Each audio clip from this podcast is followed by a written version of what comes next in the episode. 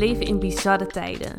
De afgelopen jaren zijn er zoveel dingen gebeurd die de wereld en de situatie in de wereld totaal hebben veranderd. Dingen die een aantal jaar geleden nog heel onrealistisch of misschien zelfs onmogelijk leken, maar die toch werkelijkheid werden. We hadden een pandemie, een avondklok, overvolle ziekenhuizen, ehm, discriminatie op basis van een prik, maar ook weer een oorlog in Europa, torenhoge benzineprijzen, ongekende inflatie. De wereld is gewoon niet meer hoe het was. En wij geloven dat iedereen zich moet voorbereiden op meer van dit soort situaties.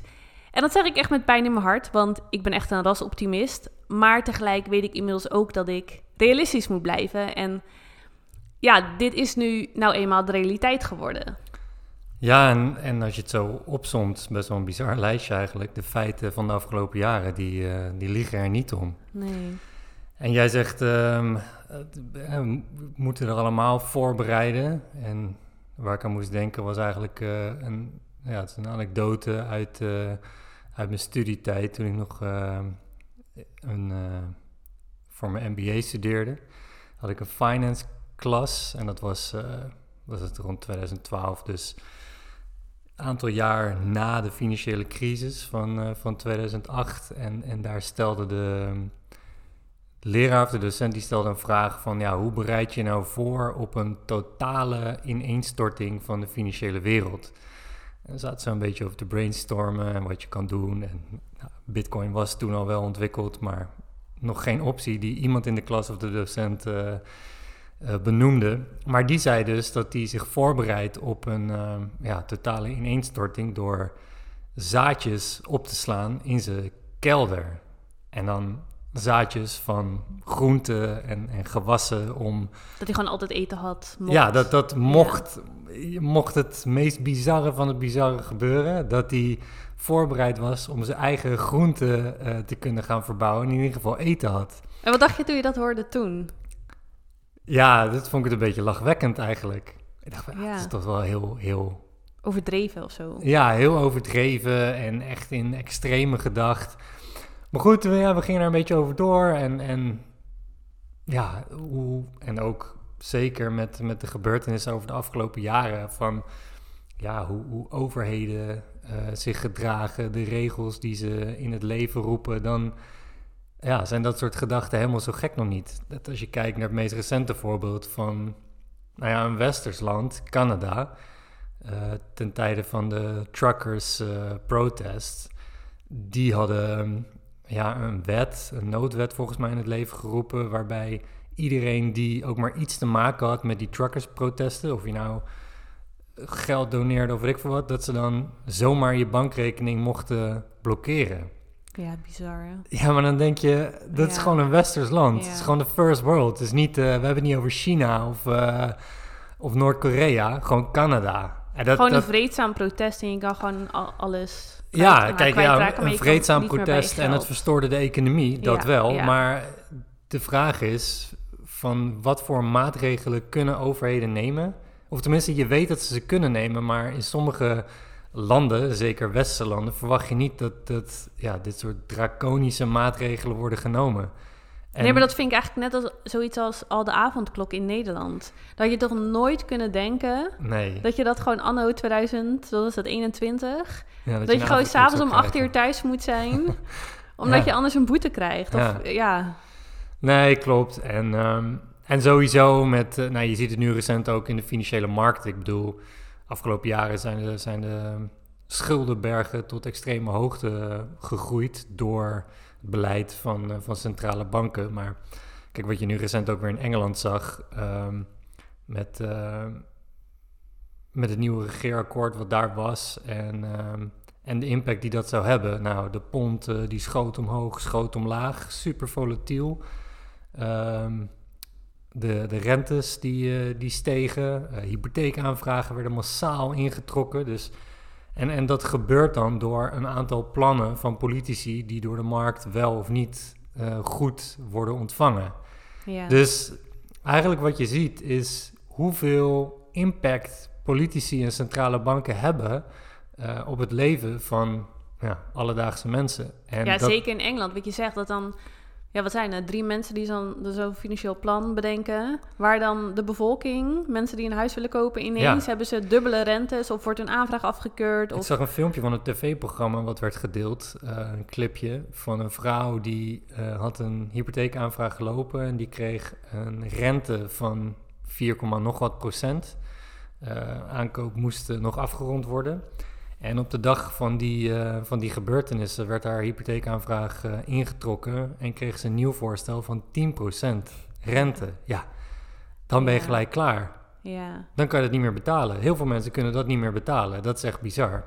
ja, en dan kom, kom je een paar dagen later, komen die politie op hun keuze terug. Maar ondertussen is er al zoveel kapot gemaakt en zijn zoveel mensen Ja, precies. de, de dupe van. Ja, dus ik denk, en, en, en dat zie je de laatste tijd steeds meer. Het is wel wat ik zei van, ja, dit gebeurt in landen zoals, China en, Rusland, wat, wat meer naar een dictatuur neigt of is. Maar dat had je nooit verwacht in het Westen.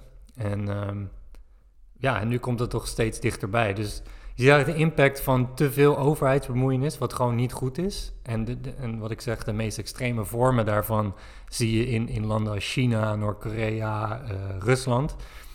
Ehm, maar goed, ja, ook in het Westen proberen polities toch steeds meer hun stempel te drukken op eh, het alledaagse leven van, ehm, van, van mensen. En dat, dat heeft gewoon impact. Dat heeft Ja. impact op je, op je bewegingsvrijheid, op je, op je financiële mogelijkheden. Ehm, Ja, waarmee we niet willen zeggen dat we, wat, dat we anti-overheid zijn of dat we de waarde van politiek niet inzien. Want natuurlijk zien we dat wel in en natuurlijk moet een land ook gewoon bestuurd worden. Maar het is meer dat je eigenlijk in de laatste jaren gewoon steeds meer ziet inderdaad dat de keuze die een overheid maakt, hoeveel impact dat heeft op je persoonlijke leven. nou, ik denk een overheid is gewoon een essentieel onderdeel van, van het bestuur van een land. Ja, Ik, ja. ja, als er geen overheid is, dan is er anarchie. Dat is niet goed. Maar de mate waarin een overheid invloed heeft, eh, dat is denk ik wel een heel belangrijk iets. Ehm, dus ja, zie zeker wel de waarde van politiek, maar in beperkte mate. En ik moet dan denken aan, dat, ehm, aan die quote van, van Milton Friedman, eh, een eh, oud-econoom, die, die ook zegt van... A government should be a referee and not an active player. Dus op het moment dat een overheid te veel een actieve speler wordt... op de financiële markt, op hè, welke dingen het dan ook zijn... dan, dan gaat het vaak niet goed. Nee. En dat merk je ook. Dan gaan mensen protesteren. En dan, Ja. ja, En dan is de burger daar, daar de, de klos van. ja, de burgers zijn daar snel de dupe van. Ja. En dat hebben wij natuurlijk ook gezien in, in de landen waar we de afgelopen jaren hebben gewoond. Ik bedoel, kijk naar India. Dat, ja, het is een geweldig mooi land, maar hoe politiek dat land wordt. En ehm, nou, er zit nu een, een hindoe-regering en die sluit eigenlijk steeds meer bevolkingsgroepen uit. Ja. Nou, Argentinië is een ander voorbeeld van een land wat gewoon verschrikkelijk slecht wordt, eh, wordt bestuurd, al decennia lang. Meerdere keren failliet gegaan. ehm, inflatie die echt, ehm, nou ja, double digit is niet meer zo schokkend tegenwoordig, maar echt eh, tegen de 50, 60 procent aan zit. Ja, dat, dat, dat maakt gewoon een land kapot. Ja, en, en inderdaad, wat je zegt, wij zagen ook de effecten daarvan. In India zag je gewoon die haat tussen bepaalde groepen soms. En in Argentinië, ja, zeker in de maanden dat wij er waren, toen de inflatie werd echt hoger en hoger. Ja, En je zag gewoon elke maand of bijna elke week zag je gewoon meer mensen op straat leven. Ja. Meer gezinnen op straat Ja. komen. En je ziet dan gewoon zo erg dat inderdaad de keuzes die een overheid maakt, wat dat allemaal teweeg brengt. En er zijn zoveel mensen die gewoon niets anders kunnen doen. Of die, ja, nou in die, in die situaties niets anders kunnen doen of doen. dan dat maar leidzaam ondergaan. nee, klopt. En dat is gewoon wel echt heel heftig om te zien. En ja, dan is het misschien nog niet dat niveau in Nederland, maar je ziet nu ook de keuzes, de financiële keuzes die de afgelopen jaren zijn gemaakt in Europa. Hoeveel mensen daar nu last van hebben. En ook in Nederland, hoeveel mensen gewoon niet meer rond kunnen komen. Nee. Ja, de, de rijen bij de voedselbank die nemen toe. eh tekorten bij de voedselbank. Ja, Ehm, ik las, las vanochtend iets over situatie in Engeland... waar bij kerken voedsel wordt uitgedeeld... waar de rijen steeds langer worden. En mensen zelfs vragen om ehm, al voorbereid eten... zodat ze het niet zelf hoeven te koken... omdat ze dan geen ehm, gas hoeven te gebruiken... wat weer extra kosten met zich meebrengt. Het is echt een Ja, bizarre echt situatie. heel heftig. Ja, Ja. ja, en dan heb ik het idee dat heel veel mensen denken van... ja, dat is wat het is of zo. Dus we moeten het hier nu mee doen. En dat is niet echt hoe wij erin staan. Want ja, wij geloven dat, dat je altijd eigenlijk nog wel mogelijkheden hebt. Die je misschien niet altijd snel ziet, maar die er wel zijn. En dat is ook hoe wij dan heel erg in het leven willen staan. Van niet dit maar moeten ondergaan of, of, of in een slachtofferrol stappen, maar heel erg kijken van oké, waar kunnen we verantwoordelijkheid nemen en waar kunnen we zoveel mogelijk zelf de regie houden. Dus ja, waar, waar kunnen we het spel zo slim spelen eigenlijk dat we zo min mogelijk geraakt worden. En als er dingen zijn die we niet kunnen veranderen, hoe kunnen we er dan voor zorgen dat we in ieder geval zo goed mogelijk gepositioneerd zijn? Ja, op, op eventuele gebeurtenissen die we net noemden. Het kan een financiële crisis zijn, het kan uh, nieuwe regelgeving van overheden zijn. Maar... Ja, weer een, weer een corona-golf ja, waardoor je weer geraakt wordt. Ja. Ja, ja en ik, ik denk, hoe wij dat doen, je doet dat eigenlijk in twee stappen. De eerste stap is gewoon heel simpel kritisch blijven, zelf blijven nadenken, blijven onderzoeken. Ik denk dat dat, um, dat het daarbij heel veel mensen al, al fout gaat heel veel mensen hebben denk ik toch nog wel zoiets van de overheid heeft het beste met de mensheid voor. En ik wil niet zeggen dat dat altijd niet zo is, maar ik denk wel dat het slim is om altijd na te blijven gaan van is dit waar? Of... Ja. Nou, ik denk in de basis heeft de overheid wel het beste met de mensen voor, maar er wordt gewoon er worden beslissingen genomen met zo'n grote impact dat ja, waarvan sommige politici en centrale bankiers ook niet weten wat de impact is over een x aantal jaar. En dat, die effecten zie je nu. Ja, heel erg korte termijn denken. Ja. En dan zijn er natuurlijk ook wel heel veel lobby's en, en Ja, dat. Maar en, en kijk, het, wat je ook met politici hebt, is dat het voornamelijk korte termijn is door... Uh, dat ze natuurlijk weer herkozen willen worden. Ja. Dat, dat is altijd het nadeel van, van politiek. Maak je de keuzes voor de lange termijn wat goed is voor een land... Of maak je de keuze op korte termijn om over een x aantal jaar weer herkozen te worden? Ja, ja daar, gaat, daar, daar begint het eigenlijk al. Ja, daar dus gaat daar zit altijd een... Uh... Ja. ja, en daarom is het denk ik inderdaad gewoon voor iedereen heel slim... om, om altijd wel zelf na te blijven denken en niet, niet zomaar alles aan te nemen. Nou, dat is wat ik zei aan het voorbeeld van het begin. Hè. Ik bedoel, het is misschien super extreem om te denken van... Uh, dat je die zaadjes uh, in je kelder gaat leggen om als het nodig is, dat te gebruiken. Maar dat heeft destijds wel wat bij mij uh, in gang gezet qua denken over uh, extreme scenario's. Die, ja, wat we dus hebben gezien, helemaal niet zo extreem zijn. Dus nee. dit is misschien wel, deze situatie of, of gebeurtenissen zijn wel een mooie uh, wake-up call misschien. Om wel te gaan kijken naar de mogelijkheden die je in je situatie hebt. En voor ons eigenlijk alleen maar een extra uh, hoe zeg je dat, catalyst of vuurtje om, om nog sneller, nog meer inzichtelijk te maken. Ja, ja kijk, en wat je zegt met die, met die docent van jou, kijk, dat klinkt denk ik voor heel veel mensen extreem. Maar je kan natuurlijk al op zoveel andere vlakken wel gewoon meer voor, die, voor die autonomie zorgen. Gewoon wel meer die controle zelf terugpakken. Ja, en ik denk dat heel veel mensen ook... Kijk, ik denk, net als wat ik net zei van dat, dat zelfkritisch blijven en zelf blijven nadenken. Ik denk dat steeds meer mensen dat wel doen. Door wat er de afgelopen jaren gebeurde. Zeker met corona. Als je ook zag dat beleid ging alle kanten op. En dit werd gezegd. En toen werd uiteindelijk dat gezegd. En ja. iedereen heeft wel zoiets van... Oké, we, we, kunnen dus niet meer zomaar dingen aannemen. Want politie komen heel vaak terug op hun woorden. Ja. Nou, was laatst ook zo'n onderzoek... dat het vertrouwen in de politiek op een dieptepunt staat. Ja, in het Koningshuis is dieptepunt. Ja, maar het is ook allemaal niet zo ja. gek. Nee, dus ik denk dat heel veel mensen inderdaad dat kritisch blijven wel doen. Maar dan is er natuurlijk nog een tweede stap van oké, hoe, hoe zorg ik er dan voor dat ik mezelf inderdaad bescherm? Moet ik dan ook maar zaadjes gaan inslaan? Nou ja, kan. Kan, maar... Moet je ook wel een tuin hebben. Om het te kunnen planten, ja. ja. Ja, dus dat valt wel Of een binnenkast, dat kan ook. Ja, maar, maar dat is nu bij deze prijzen. nee, dat is waar. En dan heb je ook niet zo heel veel groenten.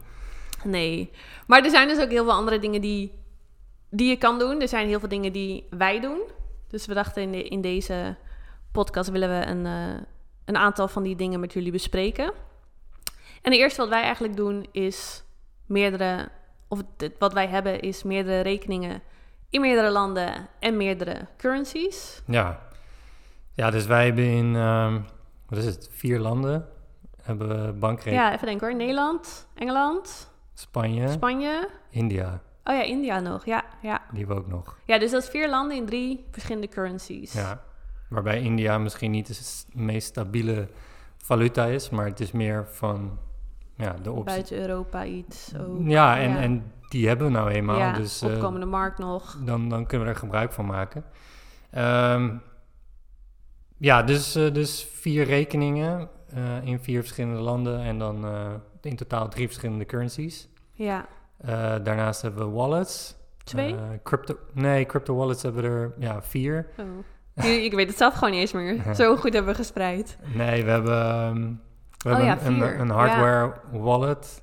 ehm, die we dus eh, zelf in beheer hebben. Tenminste, je hebt alle wallets in beheer, maar fysiek. Eén fysieke wallet en drie ehm, hot wallets die, eh, die digitaal zijn. En dat is natuurlijk, ehm, als, je, als je dat afzet tegen de rekeningen van traditionele valuta, zoals euro's, eh, ponden en roepies, dan is dat natuurlijk wel ehm, de beste bescherming tegen overheidsfalen ingrijpen of bankfalen, bank ingrijpen. Ik denk dat we daar ook echt al mega veel voorbeelden van hebben gezien over de afgelopen tijd. Ehm, waar banktegoeden gewoon bevroren werden en, en dat soort zaken. En ja, dat kan nou helemaal niet met crypto. Als jij je crypto's Nee. in eigen beheer hebt, dus dat wil zeggen niet op een crypto exchange. Dus ik krijg ook wel eens vragen van, oh ja, ik heb mijn crypto's op eh Bitfavo staan. Heb ik ze dan ook in eigen beheer? Nee, die heb je dan niet in eigen beheer. Eh, die zijn van Bitfavo. Ehm, maar als je een eigen beheer neemt op je eigen wallet, dan ja, ben je in crypto-termen eh, je eigen bank. Jij hebt de controle over je eigen geld. En om dat geld te versturen naar de andere kant van de wereld, ja, daar heb je dus ook geen toestemming nodig van een bank. En dat is natuurlijk wel een verschil met ja, als wij onze ponden over willen maken naar de andere kant van de wereld of onze euro's, dan heb je er wel altijd een bank tussen zitten die bepaalt of een transactie wel of niet door kan gaan. Ja. Er zijn nu banken, ook in de westerse wereld, die eh, transfers naar crypto-exchanges niet toestaan. Ja, dat is al gewoon eigenlijk een vorm van censuur. ja. Omdat die mensen die dat willen overmaken, dat niet mogen doen van die bank. Maar ja, het is mijn geld. Ga jij bepalen waar ik het aan over moet maken? ja. En dat is ook een beetje wat, eh, kijk nu in China zie je dat met, eh, met die CBDC's, eh, Central Bank Digital Currencies. Dus dat zijn eigenlijk de crypto's uitgegeven door een land. En, Een eh, soort van een digitale euro zou dat dan kunnen ja, digitale Ja. euro in China, Ja. digitale yuan. Ja. Ehm, en die, die zijn dat nu aan het uitrollen. Maar daarmee kan je natuurlijk, dat is de ultieme vorm van, eh, van censuur kan daarop toegepast worden. Met CBDC's kan een overheid zeggen, in de meest extreme vorm, oh, jij wil nu een, eh, een bedrag overmaken naar die politieke partij of naar die, ehm, ja, dat bedrijf. Nou, dat staan we niet toe. Dus dat kan geblokt worden op overheidsniveau. Ja, dat is super enge gedachte om daarover na te denken. En als je denkt van, ja, dat gebeurt alleen in China. Nou, denk dan maar weer aan het, aan het eh, voorbeeld wat ik gaf met Canada. Die blokkeerde ook gewoon eh, bankrekeningen. Nou, dat kan met een eh, digital currency, of een crypto van een centrale bank, kan dat nog makkelijker. Ja. Of je kan bijvoorbeeld een, een houdbaarheidsdatum aan, aan geld geven. Waardoor je mensen dwingt om... Om, om te consumeren. Ja. Ja. dat zijn allemaal dingen die je kan Ja. doen. En dat is, ik denk dat het ook wel goed is om daarover na te denken. Van, oh ja, er wordt nu ook onderzocht, na, onderzoek gedaan naar een digitale euro, een digitale dollar. Het klinkt allemaal heel leuk en innovatief, maar wat zit erachter? En Het zorgt eigenlijk alleen maar voor meer macht bij een overheid en minder... ja, potentieel kan een overheid daar dingen mee doen die ze nu niet kunnen. Ja, Dus eh, wat je nu met cash kan, die anonimiteit die je met cash hebt. Ik kan jou 20 euro geven en niemand die dat weet. Ja, die anonimiteit, die heb je met bitcoin en andere crypto's. ja, Als ik jou 20 euro geef met de digitale euro straks, nou, dat is overal geregistreerd. iedereen kan het volgen. Iedereen kan het zien en die kan eh, potentieel tegengehouden worden. Nou, en, en dus dat is een reden waarom wij op die manier eh, ook zo gespreid zijn. Eh, met meerdere wallets dus ook. Ja. ja, en als je dan... Want wij zeiden, we begonnen met meerdere rekeningen in meerdere landen en currencies. ehm, en dus wallets. Zou je zeggen dat beide noodzakelijk zijn? Of als mensen maar één ding kunnen doen, zou je zeggen, ga gewoon wallet en zorg dat je een bitcoin... Nou, eh, kijk, het is niet zo. ehm, in veel gevallen is het niet zo eenvoudig om een rekening in het buitenland te openen, omdat je er fysiek naartoe moet om die rekening te openen. Niet altijd. Niet Maar altijd, maar in veel gevallen veel- wel. Ja, ja. Ehm, dus dat geeft het wel een extra moeilijkheidsgraad. Wat je natuurlijk wel kan doen, je hebt, je hebt bepaalde internetbanken, eh, internet-only eh, banken, Wise, eh, Revolut.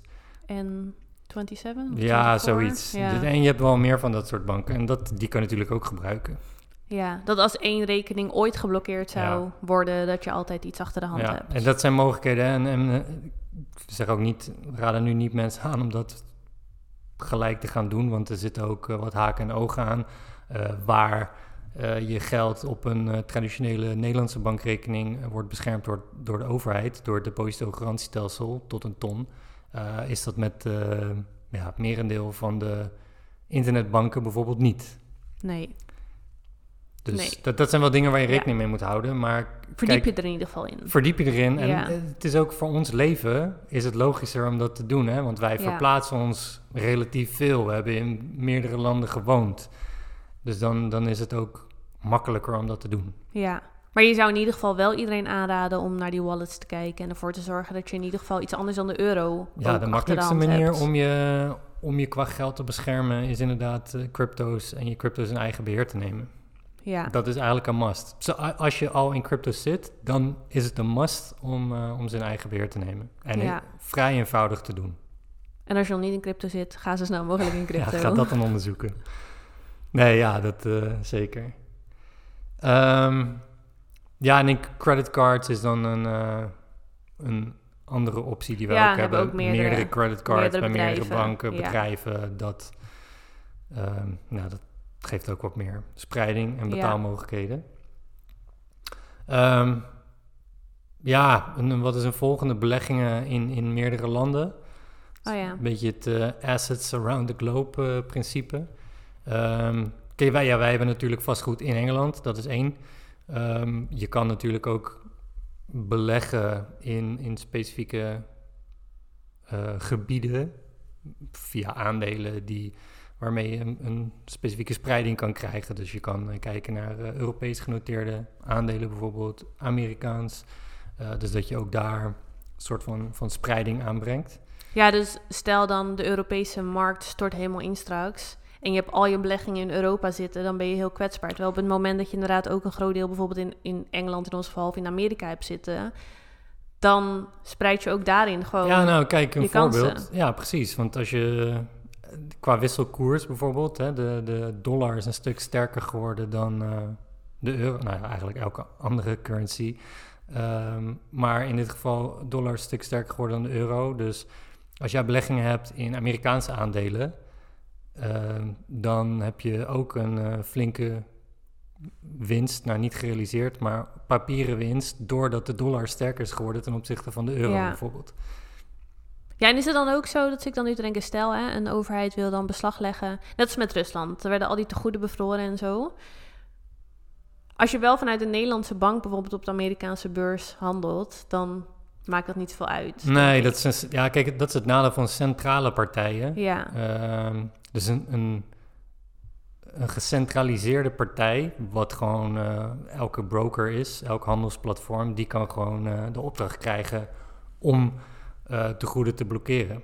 ja. Maar goed, wij hebben, wij hebben bijvoorbeeld ook een eh, beleggingsrekening in het buitenland lopen. ja precies. Ja. Dus op die manier kan je ook weer spreiden. ja, dus ik wilde inderdaad meer zeggen van, al doe je het allemaal dus vanuit één potje, dan nog ben je in die zin redelijk kwetsbaar. Of, Ja, of niet, ja, niet ja, zo klopt.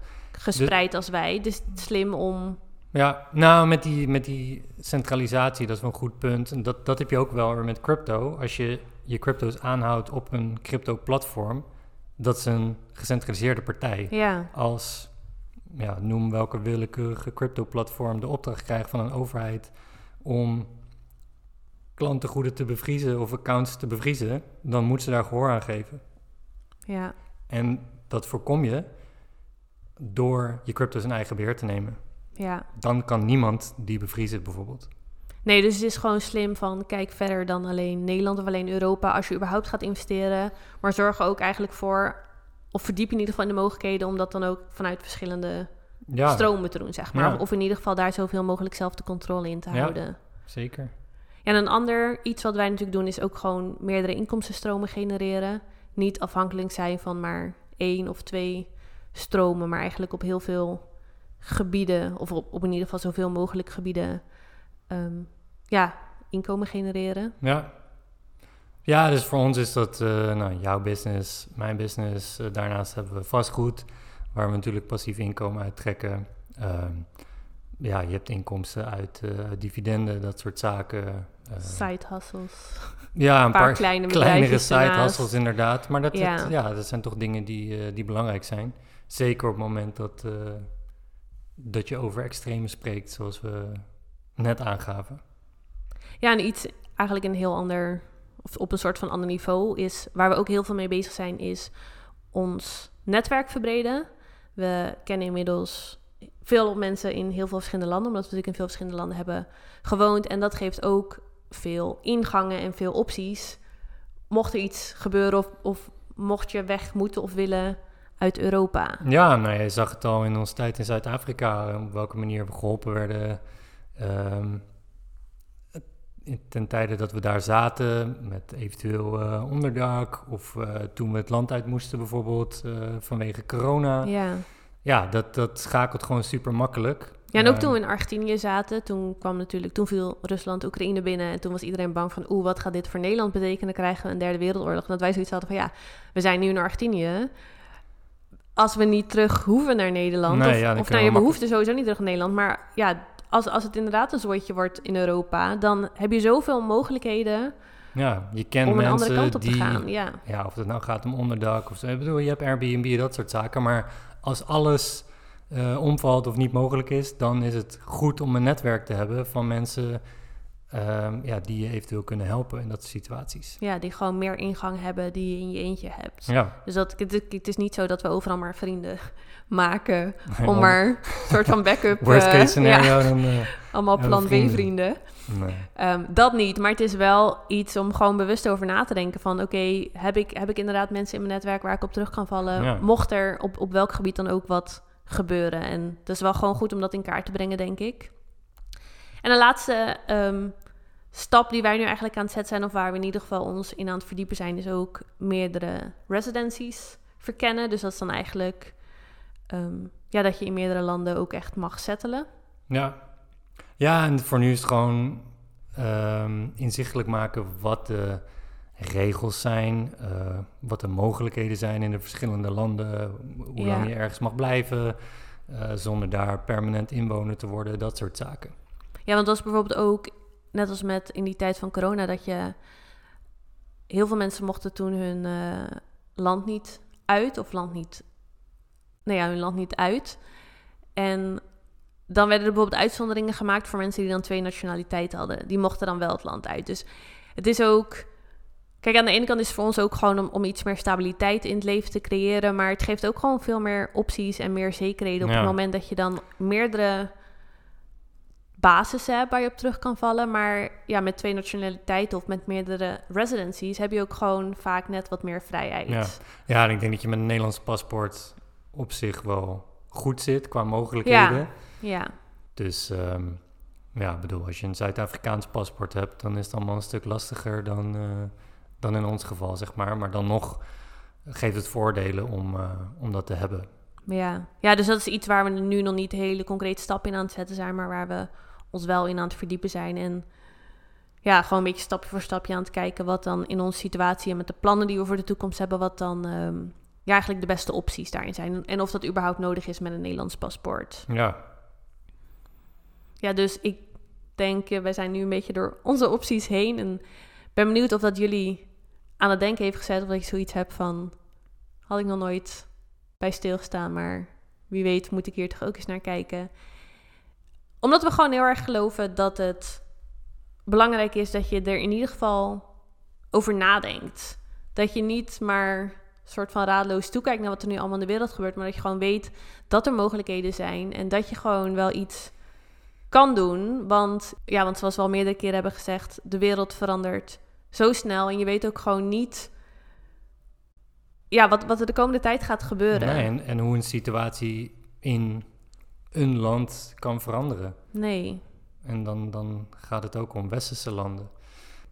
Ja, en voor ons is het ook de, de opties die we nu hebben besproken, dat, dat zijn opties die we al hebben uitgedacht of nog mee bezig zijn. Er zijn natuurlijk ook een, uh, een aantal opties waar we nog, uh, die we nog verder inzichtelijk willen maken, uh, maar waar we nu nog niet zoveel over kunnen delen. Nee, gaan we doen op het moment dat we. Ja, dus dat is dat misschien ook wel leuk voor een vervolgpodcast. Op het moment dat we daar ehm, meer info over hebben, dat we daar meer over kunnen delen. Dus, ja, voor nu is het denk ik vooral belangrijk dat je gewoon. Ja, dat het gewoon goed is om een backup plan te hebben. Je, je kan beter een backup plan hebben die je nooit nodig hebt, dan, dan wachten tot het te laat is om nog iets aan je situatie te kunnen veranderen. Ja, dat is een goede. Dus ik denk dat we hem daarmee uh, gaan afsluiten. Ja, wat ik zeg, uh, to be continued.